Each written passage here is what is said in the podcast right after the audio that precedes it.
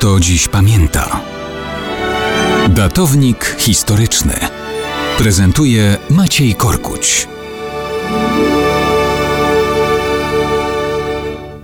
Mało kto dziś pamięta o tym, że 4 maja 1944 roku we wsi Owczarnia koło Opola Lubelskiego pojawił się oddział Armii Krajowej porucznika Mieczysława Zielińskiego pseudonim Krych. Mieli w tym rejonie przejąć zrzuty alianckie i kurierów. Tymczasem około godziny 17 wieś została otoczona. Zaczyna się strzelanina, ale w końcu przerwano ogień. Okazuje się, że napastnicy to stuosobowy oddział komunistycznej Armii Ludowej Bolesława Kaźmieraka, pseudonim Cień. Ten tłumaczy, że to pomyłka, bo akowców wzięto za Niemców. Trudno. Ważne, że sprawa się wyjaśniła. Porucznik Zieliński wie doskonale, że komuniści to narzędzie polityki Stalina. Ufać im nie wolno, ale tę sytuację warto rozwiązać polubownie. Wszak AK ma swoje zadania do wykonania. Oba oddziały ustawiają się w szeregu, żeby zakończyć wydarzenie rozejściem się w spokoju. Dwaj dowódcy idą do siebie od strony swoich żołnierzy w celu kurtuazyjnej wymiany zdań. Stają naprzeciw siebie, kiedy nagle dowódca